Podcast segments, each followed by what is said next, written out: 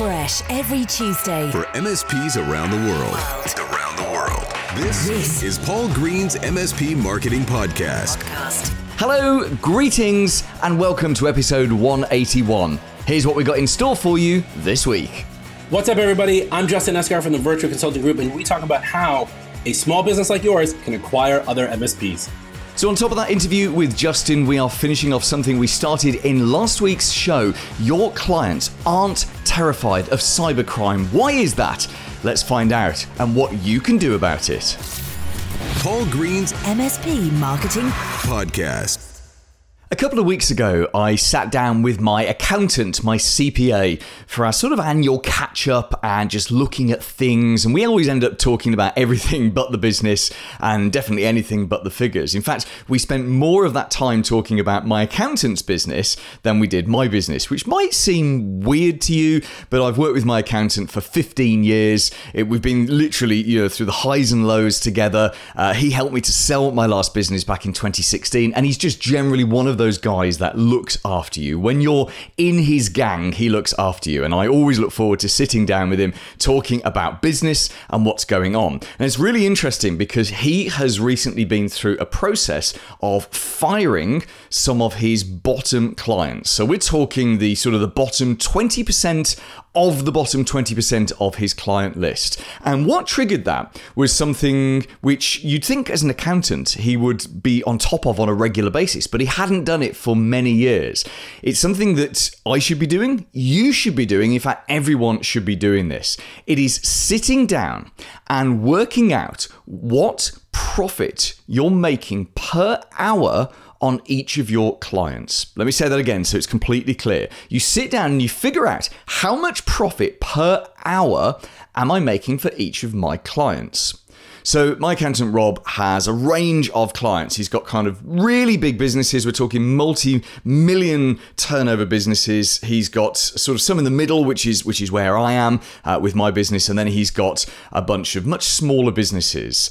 And some of those businesses don't cause him any grief at all. They use the software. They ask a question once, and they write down the reply. So they're fairly fairly low impact clients. They might not be high revenue, but they're low impact clients.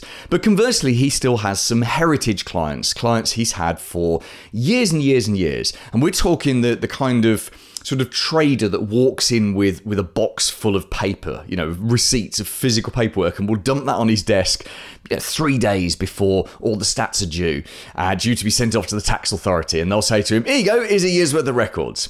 And so Rob kind of sat down because that, that that that's a distress thing for him. Uh, it's not an, a fun thing. So he sat down and he said, "Right, for all of these clients, how much profit per hour are they making me?" So if we took, uh, let's say that the guy with, well, let's say let's say the, the the smaller business that doesn't pay him a lot of money but doesn't bother him a lot, they were actually quite profitable per hour because any client has a certain number of hours that has to be invested. Let's say let's say the average client for an accountant is at, at the bottom end is five hours per year of work. So if he's getting paid, let's say a thousand pounds or a thousand dollars a year for five hours, that, works out at two hundred pounds an hour, right? And, and for an accountancy business, you know, the the typically uh, uh, it's it's it's mostly you know every extra client that comes on is mostly more margin. It's because they don't really have to buy anything, do they? It's just it's just time. It's just people's time, and he's already got the staff to do it. So two hundred pounds an hour profit, he's happy with that. Obviously, he'd rather that was a ten thousand pound a year client, but you know, thousand pound that'll do it. Two hundred pounds an hour profit, and then you take Mister Shoebox coming in with all his paper receipts, and as you can imagine, when he realised how many hours of his staff's time, so if it took a junior member of his team, let's say another five hours to input all of those bits of paper and scan them and turn them into something that his digital accounting software can use. Now, okay, you wouldn't charge that person's time out at £50 an hour, but there's still a cost of doing that. In fact, it's more an opportunity cost, isn't it? If an admin person is tied up for five or six hours, which is a day, let's be honest, that's a day's work, then that admin person can't do something else. So the actual profit per hour of that client who might be paying the same amount of money, that same thousand pounds, but their profit was well, he was he was telling me some figures that it was sort of down, really down, like embarrassingly low. So he fired that client. Actually, he gave them an option. He, he said to them, look, you cost me more to service as a client than you actually bring in in revenue. So got got an option for you with two choices, uh, uh, or rather a choice with two options, uh, which is number one, you go and find another accountant, or number two, you pay me three thousand pounds a year. And Rob has now set himself uh, a kind of a, a, a, what's the opposite of a ceiling? It's a floor, I guess, isn't it? It's been a long day. Uh, it's, it's, a floor that if a client r- routinely, we're talking sort of across a number of years, if a client routinely doesn't deliver a certain amount of profit per hour across the year or across a number of years, then either the price has to go up or that client has to go and find themselves a new CPA. And I think this is a very smart thing for MSPs because you will have a similar kind of thing. You might have two kind of identical clients. They look the same on the surface, similar number of users, similar amount of services they buy from you, but one of them doesn't ring the help desk very often. They don't seem to have many problems. Maybe because you have suggested a project to them and a whole series of services to keep them protected, and they have gone with those things. So they've bought the project, they've done the work, you know, they, they have taken the services, so they have less hassles, they have less risks, less chance of a breach, uh, and you know, they are generally less hassle for you as a business. But then you might have conversely a kind of identical client, similar setup, similar number of users users, similar services, but they didn't buy the big upgrade project. They didn't take all of your security advice. So they have more problems, they have slower computers, they are more likely to ring up the help desk. Now, it's kind of obvious which of those two clients is more profitable. Well, obviously, it's going to be the one that calls you less. Isn't that really the dream? Isn't that what every MSP wants to get clients who don't call you?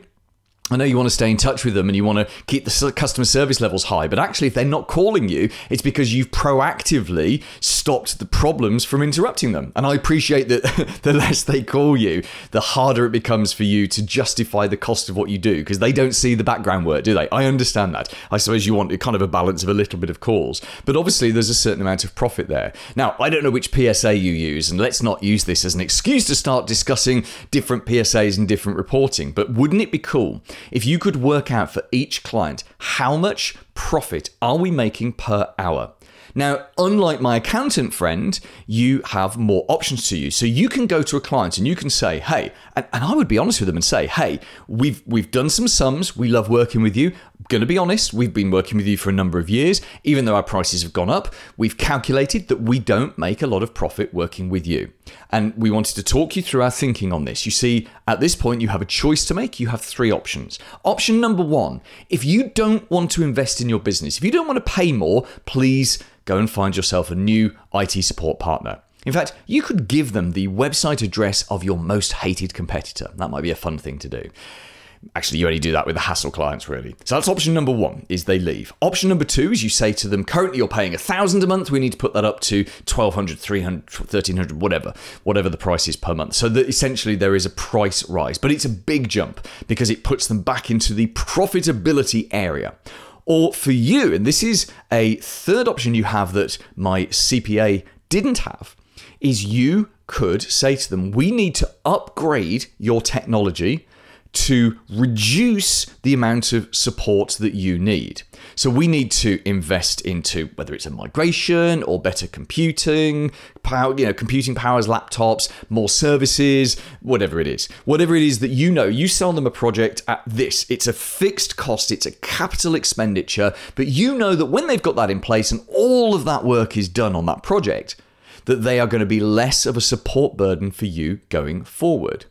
Now, you may be scared of having that conversation with a client. And certainly if you if you're in your first few years as an MSP, this perhaps isn't a conversation you'd want to have. But if you're uh, a more mature business, you've been going a number of years, and especially if you've got clients who have been with you for years, maybe it would just be something to do, just a fun report to try to figure out how much profit are you making per hour for each of your clients and you will at some point set a floor. What is the floor? What's the basic per profit hour that we need to earn per client? Because if we don't, then they're going to have to make that difficult choice from one of those three options. Here's this week's Clever idea. This is the second part of something that I started in last week's show. If you haven't listened to or watched that on YouTube yet, head on back to episode 180 and go and watch the first part of this because we're talking about why the ordinary business owners and managers that you look after so well, why aren't they terrified of cybercrime? And we're exploring that and what you can do about it. So, last week we talked about the way that ordinary people think and how their brains aren't as exposed to the horrors of cybercrime as yours are. And then we talked about the three R's. R's. I could say it like a pirate, couldn't I? The three R's to to wait. I'll never do ever do that again. Uh, the three R's to wake them up, and those R's were uh, we need to make it relevant to them. We need to repeat the message again and again, and we need to remove choice from them. And that's what we're going to explore in more detail right now. Right now. I can roll my R's as well as do the pirate thing. As I said, we'll never do that again. So, first of all, how do we make cybersecurity more relevant to ordinary people? As I said last week, it's just not on their radar the way it is for you. You see breaches all day, every day. If not with your clients, because obviously you don't, you don't see those very often. You certainly don't want to. But you read about them, you get alerts about them. You're in forums, you see breach, breach, breach, breach, breach, malware, ransomware attack. It's everywhere. So for you, it's it's surround. It must be for you what it's like to be a police officer. So police officers see crime all the time. So when they go home, do they lock their door with 10 locks? I guess they do, right? Because they, they know that there is a that what crime there is around all the time. And it's, it's no different for you. But for the ordinary uh, clients, the ordinary business owners and managers, it's just not relevant to them. So um, what we need to do is we need to hack their reticular activating system. Now, you remember may remember me talking about this. This is the part of our brain which acts as a relevance filter.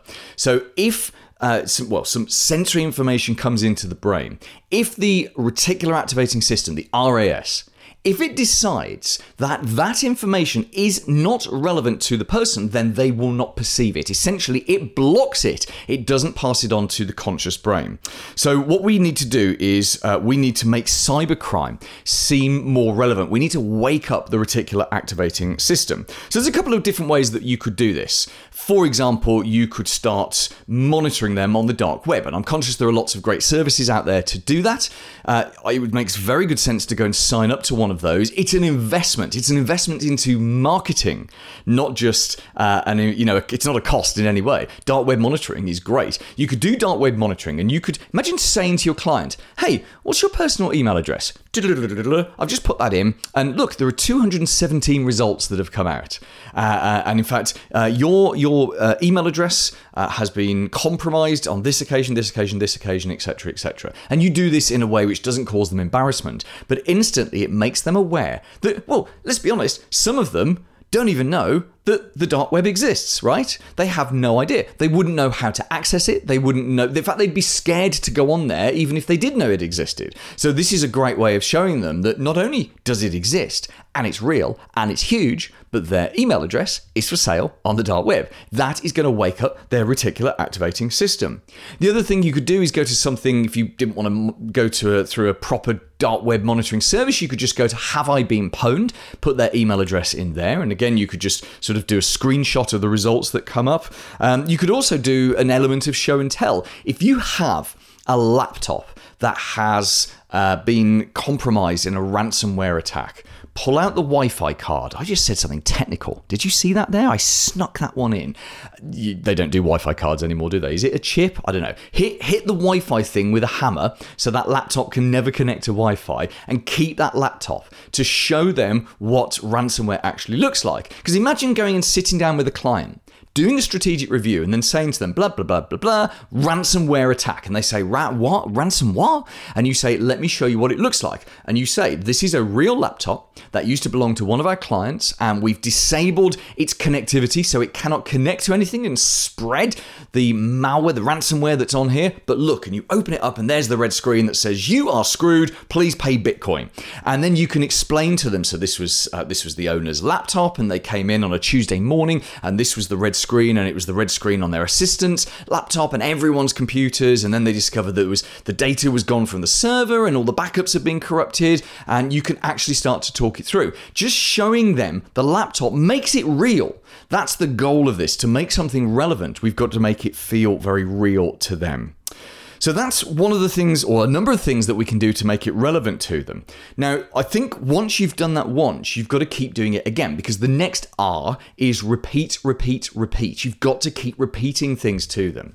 When I was a radio presenter back in the sort of mid late 90s and uh, sort of early noughties, one of the things my boss, my bosses kept saying to me is that if you want listeners, if you want people to take in something that you're saying, you've got to keep repeating yourself because people often you need to hear the same thing again and again and again and again for it to go in. So once you've figured out a way of talk getting past the gatekeeper that is their reticular activating system, you've got to keep repeating the message. If a client chooses not to buy more cybersecurity services from you today, doesn't mean you never ask them again. In fact, in the next time you do a strategic review, you bring it up again and you say to them, well, you know, we sat down six months ago, nine months ago, whatever it was, and you declined XYZ service, whatever it is. And do you know what? I just want to talk you through that again because now 84.3% of our clients are using this service. Nice bit of social proof there.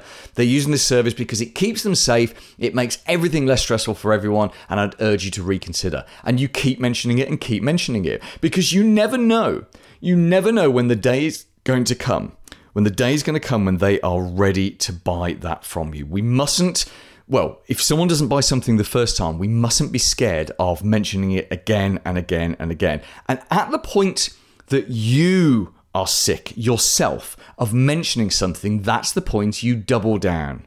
And again, looking back in my radio days, as a radio presenter sitting doing a four hour show every single day, or often six days a week, you repeat yourself quite a lot. And my boss used to say to me, at the point at which you are sick to death of talking about something, whatever this thing is we want them to know about, the listeners are only just starting to twig that something's happening. And it's exactly the same for you. So you might sit down and do a hundred strategic reviews across a three or four or five month period. So you said the same thing a hundred times, but each of the clients has heard it once or twice. And that's the mistake we make. We mistake the repetition in our brain as that everyone who is listening has heard it a hundred times and they haven't. They've heard it once or twice. I do loads of webinars and you know this podcast and videos and i write articles. I pretty much do 99% of, of our business's content myself and often i'll find myself like now coming onto a podcast thinking right okay i'm going to be talking about this. I, i've talked about this so many times. And yeah i have but i've not done it on the podcast. I've perhaps done it in a video and i've written about it in an article and i've done it in a in a live webinar and i've done it in a pre-recorded video as an interview and maybe you know you get the idea. So I, i've repeated it a number of different times but you're just hearing it for the first time now.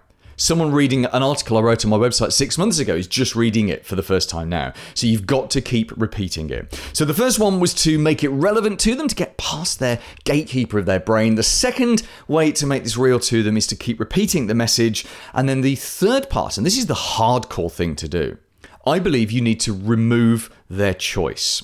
Now, this is slightly controversial, and I would love to get your views on this, but I believe there comes a point as an MSP. And remember, I am not an MSP. I never have been. I'm not technical, but I am a reasonably good business operator. And I know how important it is what you do. I know how critical it is what you do and how important you are to your clients. But I also know that sometimes they don't help themselves, right?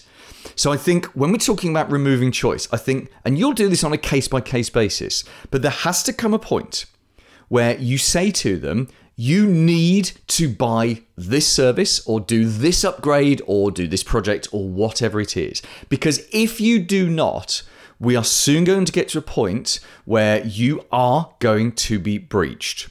And you could, depending on how brave you're feeling, you could say to your client, I require you now, please, to buy this service. Of course, you have the choice to decline it, but if you do, I need you to sign this disclaimer. And the disclaimer it kind of it's not really there for a legal point of view because you know, if you asked a lawyer, depending which country you're in, I mean, in the UK it would be a four-page document. In the US it would be a 42-page document that the lawyers would put together for you and charge you ten thousand dollars to put that together. So that what we're talking about here with this disclaimer has no legal bearing, really. I'm sure it could be helpful, but this isn't legal advice. This is marketing advice. The disclaimer says, "I've declined to buy the, uh, the the things that have been offered," and then you list what's been offered. I understand that my chances of a breach go up every day when I don't use these services. I also understand that in the event of a breach, uh, this is not covered by our regular uh, technology support agreement, and I will have to pay $200 per hour uh, for all and any cleanup actions.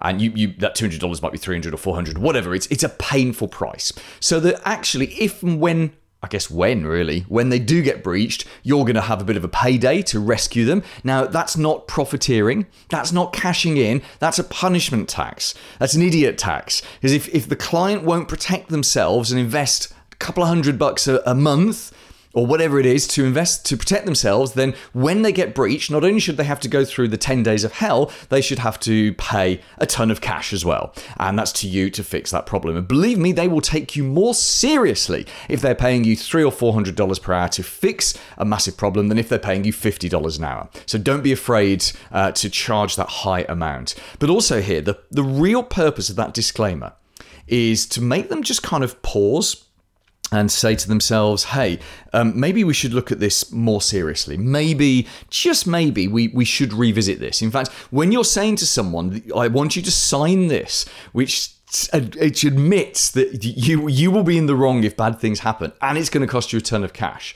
Uh, the, it, the whole point of this is to get them to just pause and go, yeah, hang on, maybe, maybe just tell me about that again. And that's really what a disclaimer is. So when we talk about removing choice, we kind of removing choice, but we're, we're, what we're really doing is pushing them in the right direction. Because let's be honest, you and I know that they're going to be much better protected if they buy from you whatever it is you want them to buy.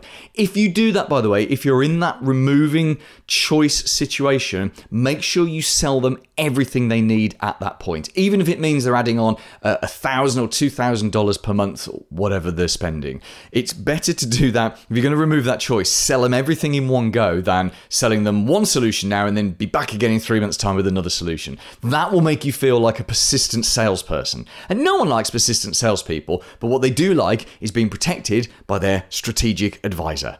And that's you. Paul's Paul's blatant plug. blatant plug.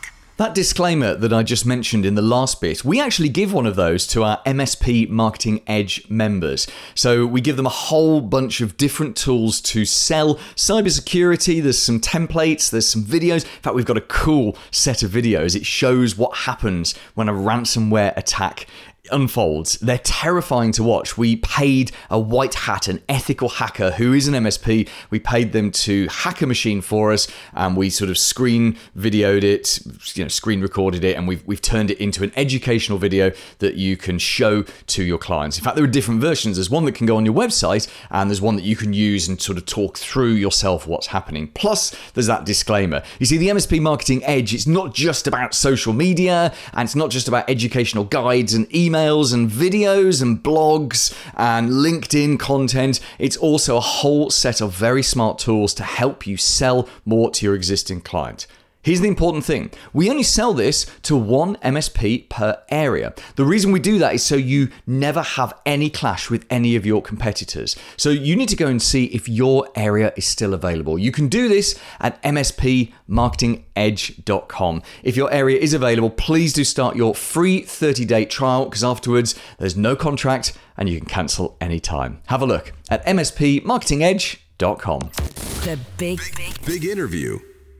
What's up, everybody? I'm Justin Esgar, three time guest of the Paul Green MSP Marketing Podcast, owner of the Virtua Consulting Group. Got a lot of things going on. I'm really looking forward to uh, talking to Paul today. Let's do this. And I was about to say, I think you actually qualify as the most uh, frequent guest on the podcast. So is this is this your third time or is this your fourth time? I've kind of This lost is, track. I think, my third. I do say that if I make it to five, you owe me one of those uh, five timer robes like they have on Saturday Night Live. okay, okay, right. I've, I've never seen Saturday Night Live because they don't show it here in the UK. But yeah, okay, we'll go with one of those. In fact, I will go come to New York specially to give that to you in person, Justin. That's that's the promise if you're on for the fifth time.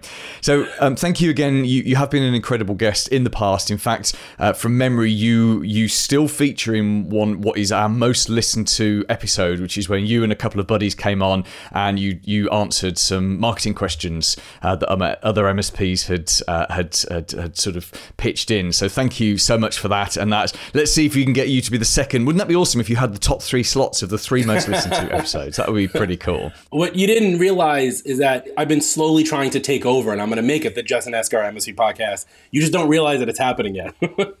maybe this is maybe this is the point we should make public the conversation we were having last summer where you when I said I was going on vacation and you actually wanted to come and do the podcast for a couple of weeks.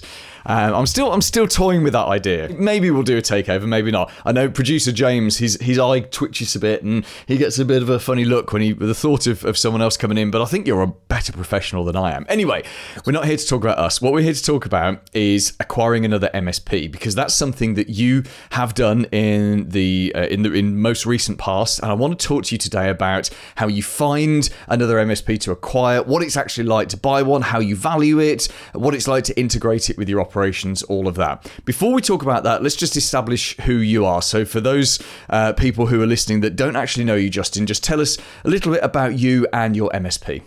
I own Virtua Consulting Group, and our primary piece of that is called Virtua Computers. I started that in 2008. We're an Apple consultant, so we're an Apple focused MSP, taking care of small to medium business, 5 to 50, as long as they have Apple products. Every now and then, the bookkeeper has a PC, we'll say sure um, handling you know Macs, iOS, Apple TVs, anything like that. And then since then, since starting 2008, um, I've grown a couple of other companies that we've in 2017 we kind of merge all in. So we have like a software uh, hardware arm, and we have a conferencing department, and I do uh, consulting for business. You know, I do business consulting for other IT professionals, and then most recently. Uh, the acquisition, and we'll talk about this later, of two companies we acquired this past year in 2022 my Mac Mentor, which is a training company, and Gravity, which was an Apple authorized service provider, allowing us to legally exchange and do warranty repairs on Apple products, which is kind of a big thing for us. So all of that kind of falls under the guise of what is Virtua consulting. Okay, so so those two acquisitions then, and, and it, by the way, you've got such a such a wide variety of things you do. This is I remember us talking about this before. It's it's really exciting talking to you because there's always another angle. There's always another uh, new thing or another opportunity that you spotted. These two acquisitions, these sound like strategic acquisitions. So it sounds like you've identified opportunities to sell more to your existing clients or to new clients, but you didn't have the ability to service those. Hence, you've gone out and you've looked for someone to buy. Yeah. So the My Mac Mentor is more B2C, right? That's a lot more residential clients. But we are working on creating that product, the training section of it, and making it a B2B pay for a product. So we can now train our existing customers on like how to maximize your Zoom or how to use Squadcast, for example, and host your own podcast or things like that. And so we're, we're building that out for the next upcoming year.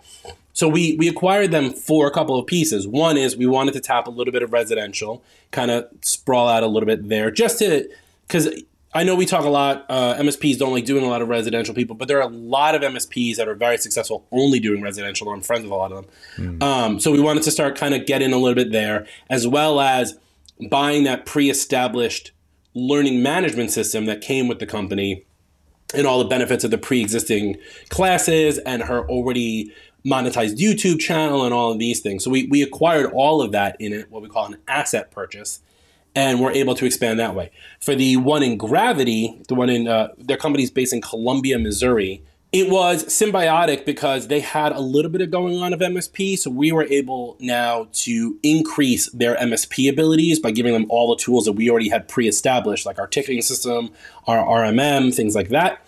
And we gained the added benefit of now being an Apple authorized service provider, which you cannot really get on your own. Mm. And now all of our pre existing customers from Virtua computers, and of course now my Mac Mentor, if we have a hardware problem, we just ship it to our own place in Columbia, Missouri, and ship it back out. And Apple pays us for warranty repair.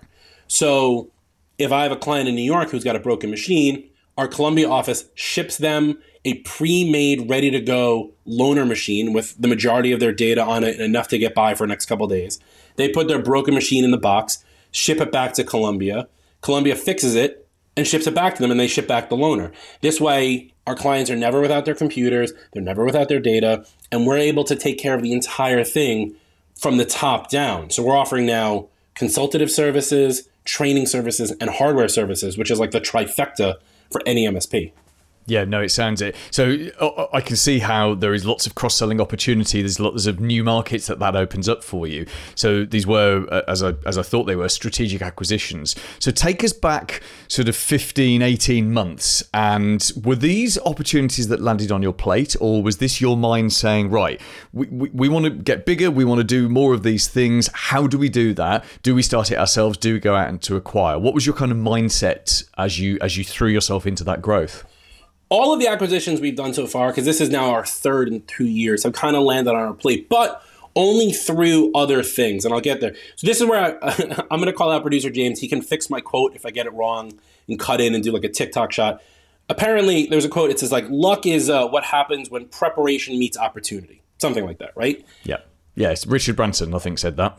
That would make sense. No wonder I like it. So the idea here is that we caused those opportunities. And the way we were able to do that was actually by hosting the ACES conference, which is our IT, our business related IT conference, which you were a part of last year. And we thank you so much for being a part of. And the people, everyone that we've acquired have been to the ACES conference. They got to meet me. They got to see what I'm doing.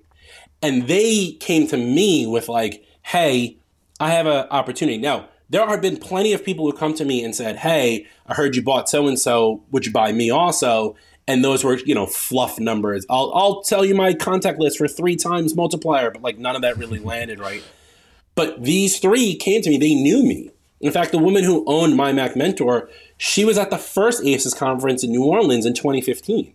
And I remember her just so distinctly because I remember, and I'm sorry for embarrassing her, she lost her phone. And so she came to me and was like, I lost my phone. And I stopped everything and we found her phone. And like we created a friendship over that. And after seven years, she came to me and was like, I'm thinking about selling my business. You're the first person I'm telling. And so that opportunity would have never come to me had I not been risky enough to have the conference and meet these people, right? And now that's just me. That, I'm not telling everyone to start a conference. In fact, it, it, don't conference, don't start a conference. They're horrible. Um, but there are opportunities out there that you need to take advantage of. There are steps you could do. There are uh, networking events. There are other groups you can go and meet people, find out what they're doing. The, the in the case of uh, Gravity, our one in Columbia, Missouri, like I said earlier, his MSP part, he was the guy who owned it, was coming to me asking me all these questions about the MSP side of things, and we kind of like were having a Zoom call over and drinking beers and going, wouldn't it just make more sense if like you were a part of us and like because like the Apple hardware thing, come and go, whatever. But like we can help your MSP part. We already have everything pre-established, and it made sense. And then we looked at the numbers, which is always the important part, and it just it worked. It worked out. We were able to come to an agreement on the numbers, and now I added four full-time staff and four part-timers. He's now our director of customer experience because he's really good at talking to clients and allows me to free up my time to do awesome podcasts like this one. Yeah, no, that's that's amazing, and we're going to come on to some of the. I've got some questions for you on the on the actual acquisition activity. Um, let me just uh, sort of ask a, a, a curveball question: was if you didn't know these people and you you well let's let's say there was another business that you had your eye on you thought oh that would be a great strategic fit for what we're doing but you didn't know that person how would you go about getting their attention and seeing if if this was the right time for them to sell their business it's not so much a curveball because I've kind of done this. If I didn't know them, getting that relationship is the most important part, right? Because all of these business, anything when it comes to business is relationships, right? Like if you're not good at making relationships, you can't run a business. That's that's and that's true for all pieces. Like my relationship with you allows me to be on this show. My relationship with mm. my clients allows them to pay me. My relationship with other Apple consultants allows me to sell them on things like my conference or joining our company and things like that but you have to establish that relationship. So so one is go to groups that they're a part of, meet with them, offer them something that they're not offering. When I first started in this industry in 2008 on my own, I had worked for a company for a couple of years and I broke off, did my own thing. I didn't have any clients. I had like four clients. The way I got more clients was uh, in in the Apple industry. We have a, a thing called the Apple Consultants Network, and we used to have meetings. And so I would go to the meetings every month. They were at Tekserve, rest in peace, and I would offer my services to the other Apple consultants because at 28 years old, I was really egotistical and I was like, I know more than everyone else does. And so I would offer my services for doing the things they couldn't do. I was really well versed in Mac OS server AD integrations, which thank God is long dead. But when my when my when my colleagues, my other Apple consultant friends were there, and they had a client that had that and they couldn't figure it out, they would turn to me. And so I established a relationship with those other consultants. Fast forward that when I started my conference, I immediately hit all of those people up, going, hey, come to this. I know you need this. And they did. So you build that relationship with people, then they got to trust you, then you can talk about buying. I've had plenty of other conversations with consultants who I'm friendly with, but I don't necessarily want to acquire them or I think maybe maybe or maybe I do. What I'll do is I'll just be like, "Hey, I really want to like get on a Zoom and talk to you and like get to learn a little bit more about your business." Yeah. One of my best friends in this industry is a guy named Brian Best. Oddly enough. Hmm. Love that guy to death. Kansas City, shout out Chiefs. I've talked to him multiple times about acquiring him. And he goes, and he keeps telling me for profoundly no. And I'll keep knocking on that door in a jokey kind of way, in a serious kind of way. It doesn't matter. He's still my friend first. That's what matters. Yeah. So build those relationships, then start asking questions. Hey, what can I do to help you? O- offer. Be the one to be the one providing for them. That's going to allow them to think, oh, you know, Paul's got a uh, got an edge on this thing. I'm gonna I want to talk to Paul more, and then you come in and you say like, hey, listen, not only can I do this, but I can do 45 other things that you're not doing. Maybe it makes sense because I like the way you talk or work or think or act or project manage or whatever, and I'm lacking that skill. Maybe it makes sense we partner up, and then that's how you start those conversations.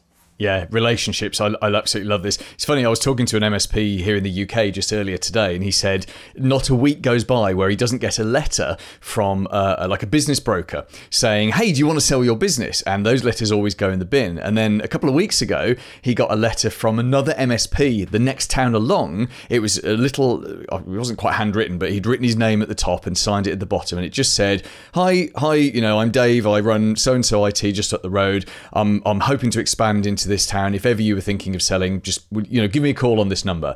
And he, he's not thinking of selling, but that stood out to him because it's it's a more real approach than I'm a business broker and you know your business is worth ten times this, which obviously is always Yeah. nonsense. The brokers always exaggerate the figures, but I think you're right. If if he was going to go and sell to that guy, the first thing they would do is they'd go and have a beer or a coffee. They'd get to know each other. When I sold my business back in 2016, I went for the middle offer. I had a, a, a, a okay offer, a good offer, and a great offer, and I went for the good offer because I'd built a relationship up with the guy that that went on to buy it. So let's talk about the actual structure of deals. You mentioned earlier something called an asset purchase, which is different to something called a share purchase. And so talk, talk to us about what the difference is between a share purchase and an asset purchase, and, and why you would favor one over the other. I'm not even sure what a share purchase is. I, I, what I can tell you, what I do know, and again, uh, asterisks on this, I'm not a lawyer, despite what my mother wanted me to be in life. From the way I've looked at things and the way I was explained things, you either buy just the assets or you buy the assets and liabilities.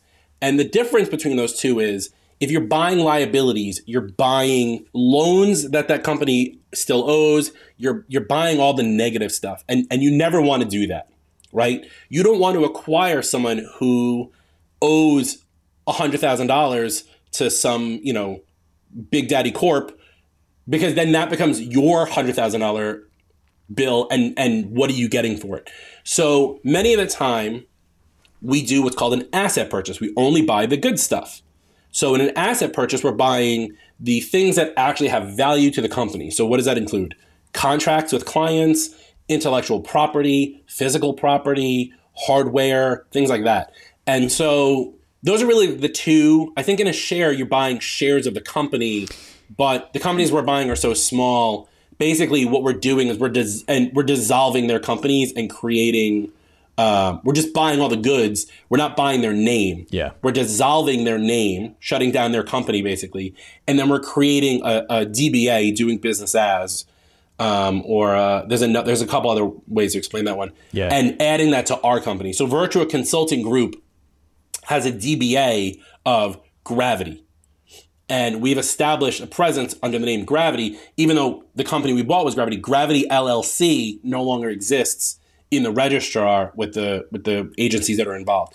So we bought all the stuff that's involved. So in this case, for Gravity, we bought all of the hardware that was in the shop. We bought the van. We bought the computers that were used by the employees. We bought the bananas they have for scale. We bought the TV that was on the wall. We bought the desk chairs. We bought the tables. We bought the cameras. We bought all of that.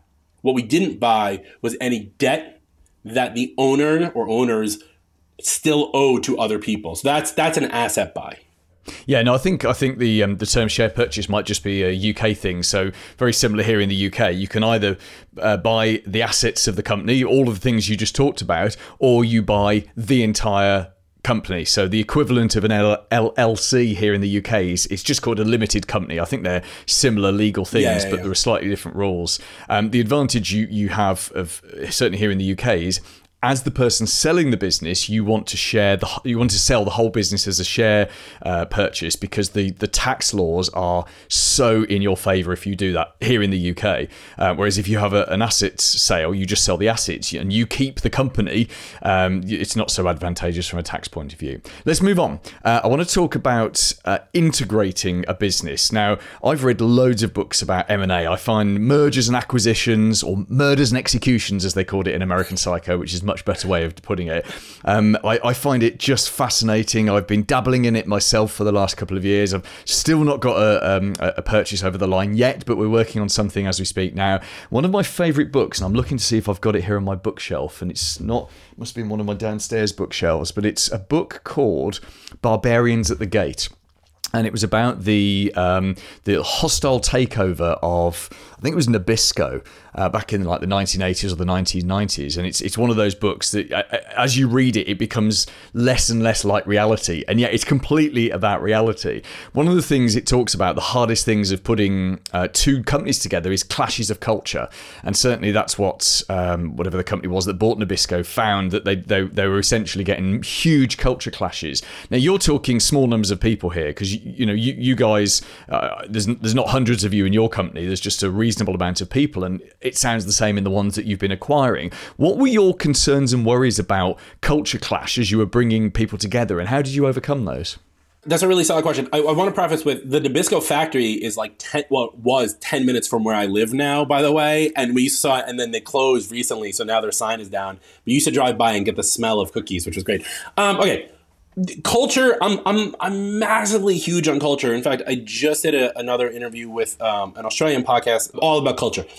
Even in a small business, culture is massively important. And here's something that like I never thought of being a problem until it became a problem is people used to make fun of me for being like to New York. Like on a podcast like this, this is me, but like I'm tamed down a little bit. I'm not cursing. Like if you hear me in a regular conversation, the F bomb comes out of my it's like literally every other word. In fact, I get in trouble all the time for cursing in front of my children, right? Like that's my way of talking. However, people in the Midwest in the United States don't take to the to the quote unquote New York attitude. Mm. So I have clients in Iowa that when we first brought them on board, I was like, oh, I need to step back a little bit and because they're clients, kind of like bring myself to their where they are culturally. Yeah, And then for my staff that I integrated, I need to bring them up to what we do. And that's true beca- between how we interact with clients, how we interact with each other, how we interact on Slack, how we write emails, how we write our proposals. Right now, our contract is very like our contract's New York centric because we're a New York based company. But when I'm trying to close a client in Columbia, Missouri, like the rules are different there. So I have to be able to deal with that. That's all culture on top of the personnel piece of it, right? I before we acquire anyone, I talk to every employee at that place. I didn't talk to the part timers here because they're college students; they're really easily moldable. But all of the full time employees, I talk to them each individually on my own, and I interview them the same way I would interview them as if they were applying for a job with me directly, as opposed to being brought over through the acquisition. Because I need to know where they stand. I'm very people know that I do this. I ask the printer question, right? Uh, CE, it's a Friday afternoon. You're the only one in the office. CEO calls, says, "Paul, I can't print. I need my keynote presentation because I'm flying to Vegas and I want to mark it up with my favorite pen. Fix it now." What do you do? Right? An MSP, a good consultant, will know the answer to that. But I need to get that from them. I need to know where they are culturally because then I can move them in the right direction. So that's part one. Yeah. Part two is providing them the tools to integrate with us culturally that they never would have had had they stayed on their own. So to do that, for example, we offer outsourced professional development as a courtesy uh, um, benefit to anyone who works for us. We have a, a, a woman named Melanie Curtis, love her. She does professional development for everyone. You get free access to her. She'll talk to you about growing yourself professionally and personally. That helps build a culture because one, she knows what she knows who I am. I'm very good friends with her. She knows who I am. She knows what I want out of my team. And it's not that she's pushing them towards that, but she understands the ultimate goal. So again, pushing them in the right direction towards the right culture. So building all those stuff, all of that up. But that at the same time, my original team needs to bend a little for the new people. For example, the new director of customer experience is bringing a new tool in that we've never used before. We need to bend our culture to use that because that's actually the right tool to use. So a lot of different angles to be had there, but you have to manage it. You're the ref in the soccer game, and you have to manage everybody's, you know, tendencies and fights and whatever. Sorry, I went on a little bit of a ramble. no, no, that's good. It's it's great stuff, and it's. Um, I, I wish we had longer and more time to spend with you, and unfortunately, we do have to stop there. Otherwise, this will become the longest podcast, and you then get another record uh, for being the, the longest interviewed guest on the podcast. Justin, you, you've been very generous with your time as always. Just tell us how we can get in touch with you, whether you're an MSP looking to exit an Apple-based business, or whether you just think, hey, this is an interesting guy. I want to be connected to this guy yeah, head over to virtuaconsulting.com or find me on LinkedIn under Justin Esgar. Uh, pretty much all the socials under my name. But uh, best place probably virtuaconsulting.com. Paul Green's MSP Marketing Podcast. This week's Recommended Book. Hi there, it's Ian Luckett. And Stuart Warwick from the MSP Growth Hub. Our book recommendation is The Alchemist by Paulo Coelho. It's an amazing book. It's not your usual read. And if you want to be the hero in your journey, in your business, in your MSP over the coming year, this story will ignite your imagination about who you can become to take your business where you want to take it. Coming up. Coming up next week. Hi, I'm Leanne Hobson, CEO and founder of Alinea Partners, and I will be on the show next week to talk to you about how many MSPs don't pick up the phone and lose prospects. Whichever platform you are listening to or watching this podcast right now, please subscribe. And if there's one of those little notification bells, you get it on YouTube, I think you get it on Spotify as well. Do go for the notification so you never miss an episode. Because on top of that interview next week, we're going to be talking about emergency lead generation. If you absolutely need new leads in your MSP super fast, I've got three options for you next week that you can put into place really, really quickly. We've also got between now and then a ton of content for you at youtube.com slash MSP marketing. Join me next Tuesday and have a very profitable week in your MSP. Made in the UK. For MSPs around the world. Paul Green's MS MS- MSP Marketing Podcast.